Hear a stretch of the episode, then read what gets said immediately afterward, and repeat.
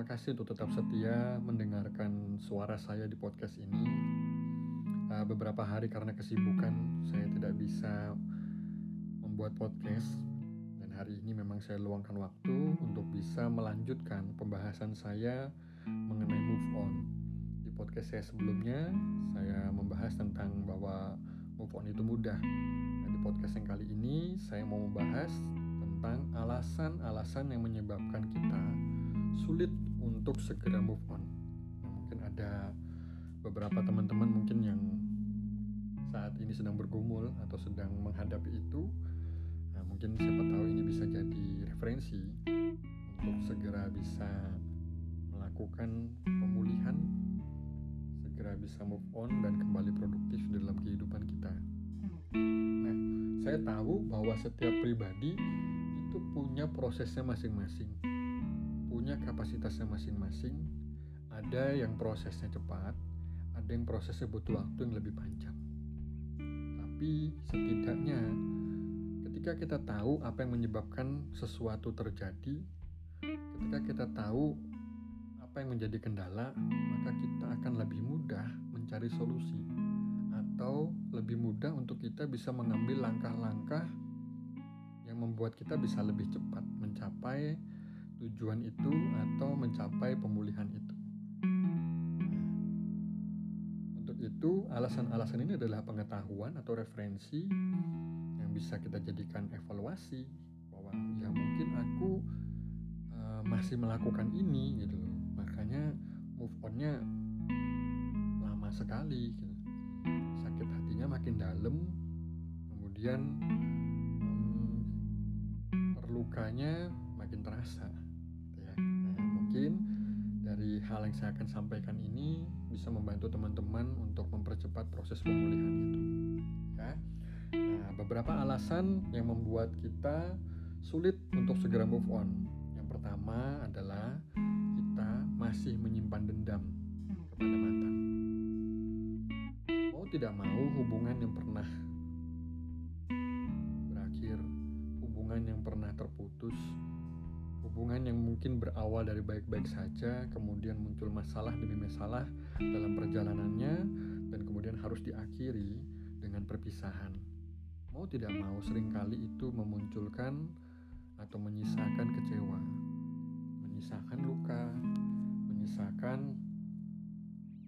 um, kepahitan, menyisakan kesakitan.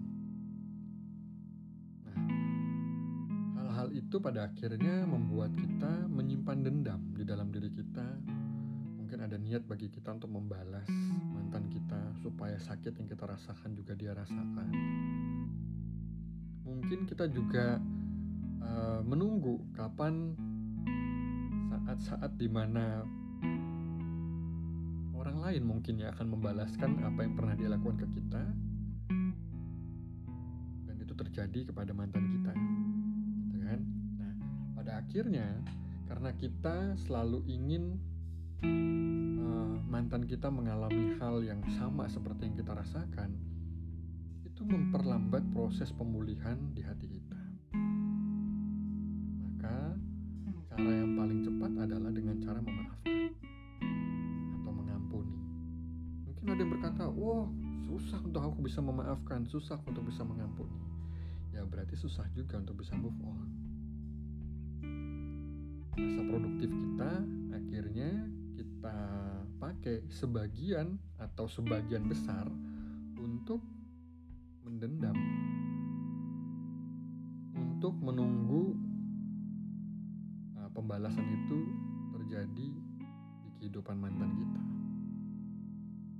Padahal mungkin mantan kita sudah gak memikirkan kita tapi kita masih sibuk memikirkan dia memikirkan pembalasan tentang dia memikirkan kapan uh, aku punya kesempatan untuk membalas apa yang pernah dia lakukan ke kita. Akhirnya makin hari kita makin sering mikirin dia. Ya kan? Kita masih sering kepo tentang hidupnya dia karena kita menunggu dia mengalami penderitaan. Nah, itu salah satu yang menyebabkan kita sulit untuk move on. Yang kedua adalah bahwa kita gak mau terima kenyataan. Bahwa memang ketika hubungan itu tidak bisa diteruskan, ya keputusan yang paling tepat adalah berakhir. Daripada salah satu hancur atau dua-duanya hancur daripada ya kan banyak lagi masalah yang muncul di kemudian hari maka mengakhiri hubungan adalah sebuah keputusan yang paling bijak saat itu meskipun paling tidak bisa diterima Nah, karena kita nggak bisa menerima kenyataan bahwa kita memang tidak bisa bersama, itu adalah penyebab bahwa kita um, sulit move on.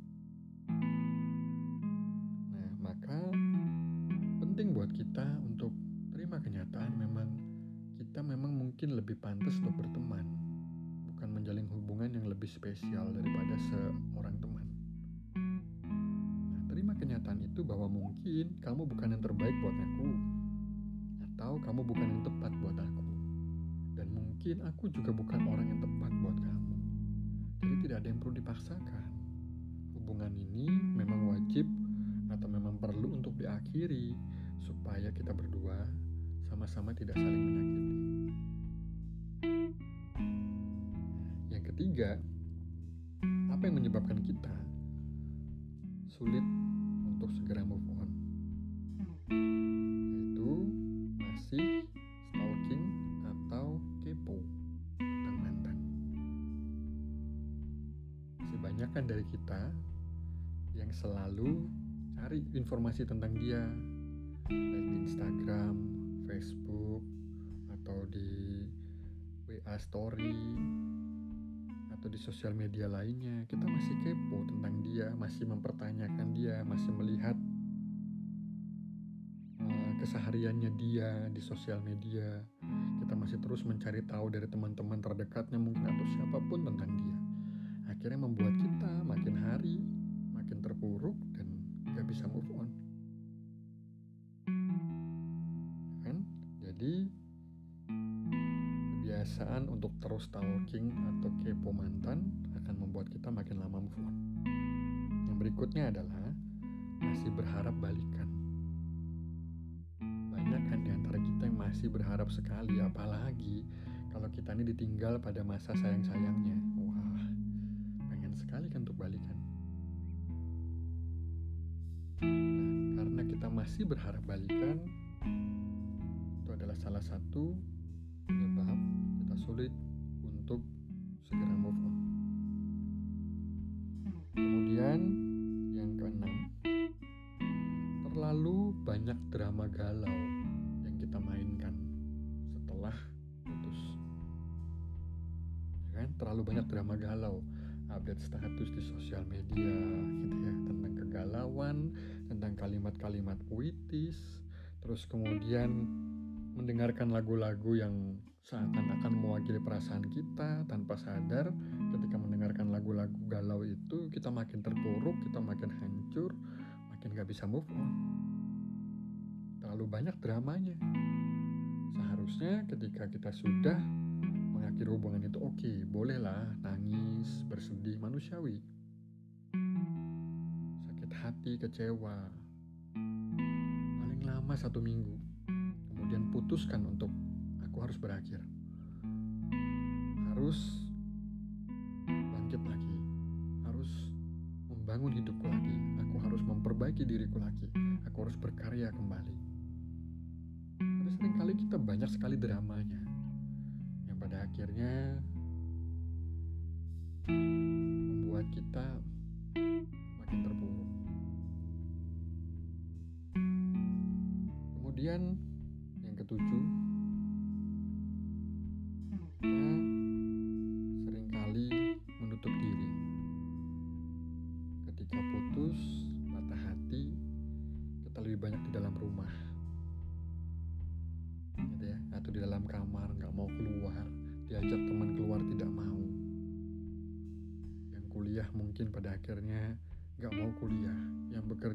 akhirnya tetap bekerja mungkin karena sebuah kewajiban tetapi lebih banyak diem gak mau kumpul sama temen menutup diri benar-benar. Ketika kita menutup diri balik lagi. Drama-drama galau tadi kita lakukan pada saat kita menutup diri. Nah yang berikutnya adalah kita menghakimi dan mengasihani diri sendiri. Ini adalah bagian daripada drama galau. Kita menghakimi, wah karena memang aku ini nggak baik, aku yang salah, aku yang bodoh, aku yang begini, begitu, dan segala macam penghakiman lainnya terhadap diri kita. Ada ekstrim yang lainnya, yaitu mengasihani diri sendiri. Ya kan? Drama yang kita mainkan lagi adalah sekarang-kali mengasihani diri sendiri. Waduh, aku ini sudah begini, ditinggalkan. Kalau nggak ada kamu gimana aku bisa hidup? Kan? Mengasihani diri sendiri. Lalu kemudian mungkin ada yang hubungannya sudah terlalu jauh mengasihani dirinya wah aku sudah terlalu jauh sama kamu tapi akhirnya harus putus terus aku gimana dong aku udah gak punya masa depan lagi aku udah gak punya ini itu dan segala macam rasa kasihan yang kita bangun untuk diri kita sendiri dan akhirnya membuat kita bisa move on. Nah yang berikutnya yaitu kita menutup hati untuk orang lain. Ini alasan berikutnya yang menyebabkan kita sulit untuk segera move on. Kita nutup hati buat orang lain jadi kita nggak mau terbuka dengan alasan ya kita nggak mau orang lain jadi pelampiasan. Loh, jangan sampai ke hubungan itu dulu. Tapi membuka hati paling tidak ketika orang mengajak untuk uh, bertemu untuk mengajak makan malam mungkin atau untuk mengajak uh, bersenang-senang secara apa namanya personal gitu ya. Ngajak kencan kah atau ngajak apa? Jangan tutup hati buka aja. Seringkali kita menunggu luka hati ini sembuh baru kita mau membuka hati kepada orang lain. Padahal sering kali orang yang hadir di dalam kehidupan kita sering kali dia sangat membantu untuk karena kita menutup hati akhirnya makin lama lah move on itu terjadi. Podcast saya sebelumnya saya bahas tuh bahwa move on artinya adalah memindahkan.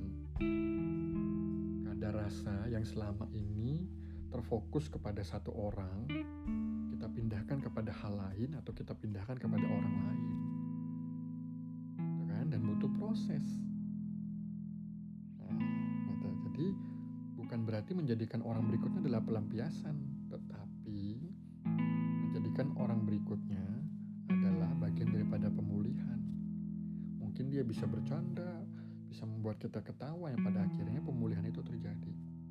Dia membangun cerita baru dalam kehidupan kita yang membuat cerita lama pada akhirnya perlahan-lahan mulai um, tergantikan oleh cerita-cerita baru yang dibangun oleh jangan menutup hati, buka hati buat orang lain.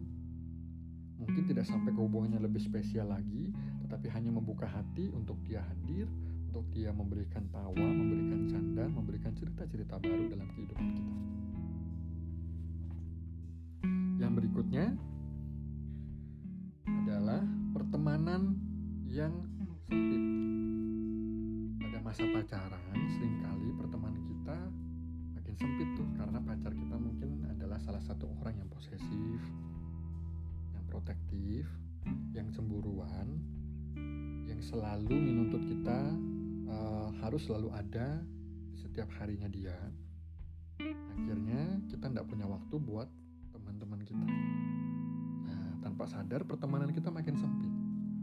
Ketika pertemanan makin sempit maka move on pun akan sangat lama dan sangat sulit untuk terjadi kesempatan ketika hubungan ini berakhir datanglah kepada teman-teman yang lain temukan orang-orang baru di sekitarmu. Apa pertemanan yang sempit memperlambat proses pemulihan atau proses movement itu. Yang berikutnya, kita masih menyimpan hal-hal yang berhubungan sama mantan.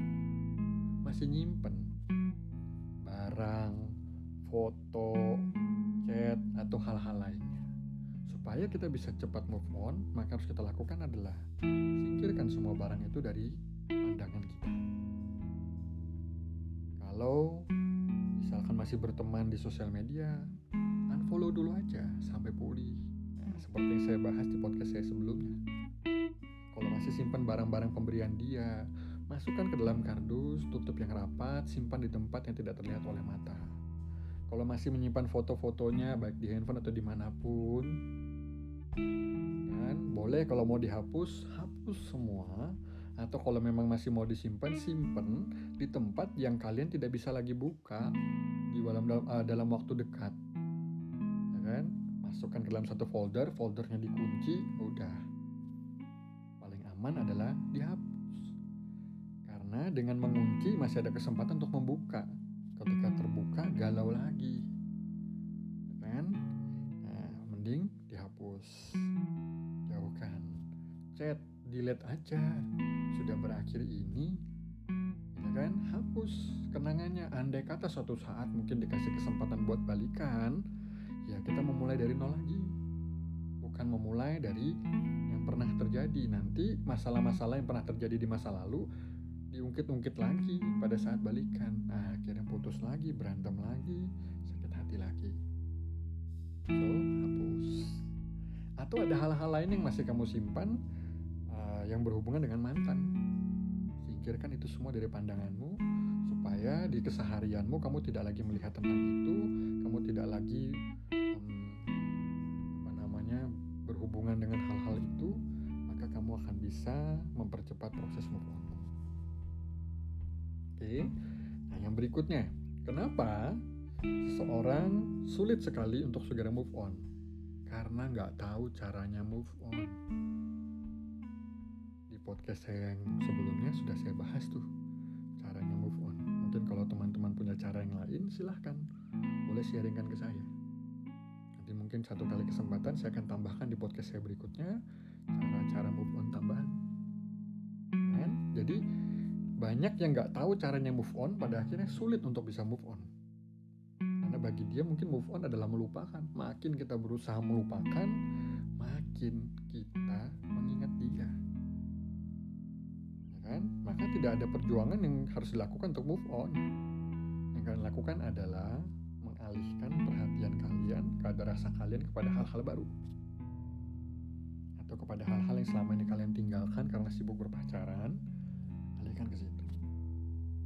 Nah yang berikutnya yang paling terakhir adalah kenapa kita sulit untuk move on? Karena kita nggak mau move on. Ini penyakitnya. Karena kita nggak mau move on. Ya kalau kita nggak mau move on, siapa pun orang di sekitar kita yang memotivasi kita untuk segera move on, tips-tips apa pun yang kita dengarkan, yang kita baca, yang kita lihat, yang kita dapatkan nggak akan pernah bisa mengubah kita. Karena move on adalah sebuah keputusan. Kalau yang mengalami saja tidak mau, gimana kita bisa move on? Jadi semua hal tadi yang saya sampaikan gak akan pernah bisa terjadi atau dilakukan kalau kamu gak mau move on. Maka wajib hukum yang pertama adalah niat dulu. Kalau kamu niat move on, kamu kamu mau move on, maka semua tips tadi, semua kendala tadi, semua alasan-alasan tadi akan kamu perbaiki pada akhirnya kau bisa segera move on. Nah, ini alasan-alasan yang menyebabkan kita sulit untuk segera move on. Semoga bisa membantu kita semua seperti yang saya sampaikan tadi. Kalau kita tahu rusaknya di mana, kita tahu apa yang harus kita perbaiki, peralatan apa yang harus kita siapkan, bahan apa yang harus kita beli. Kalau kita tahu apa yang menyebabkan kita susah move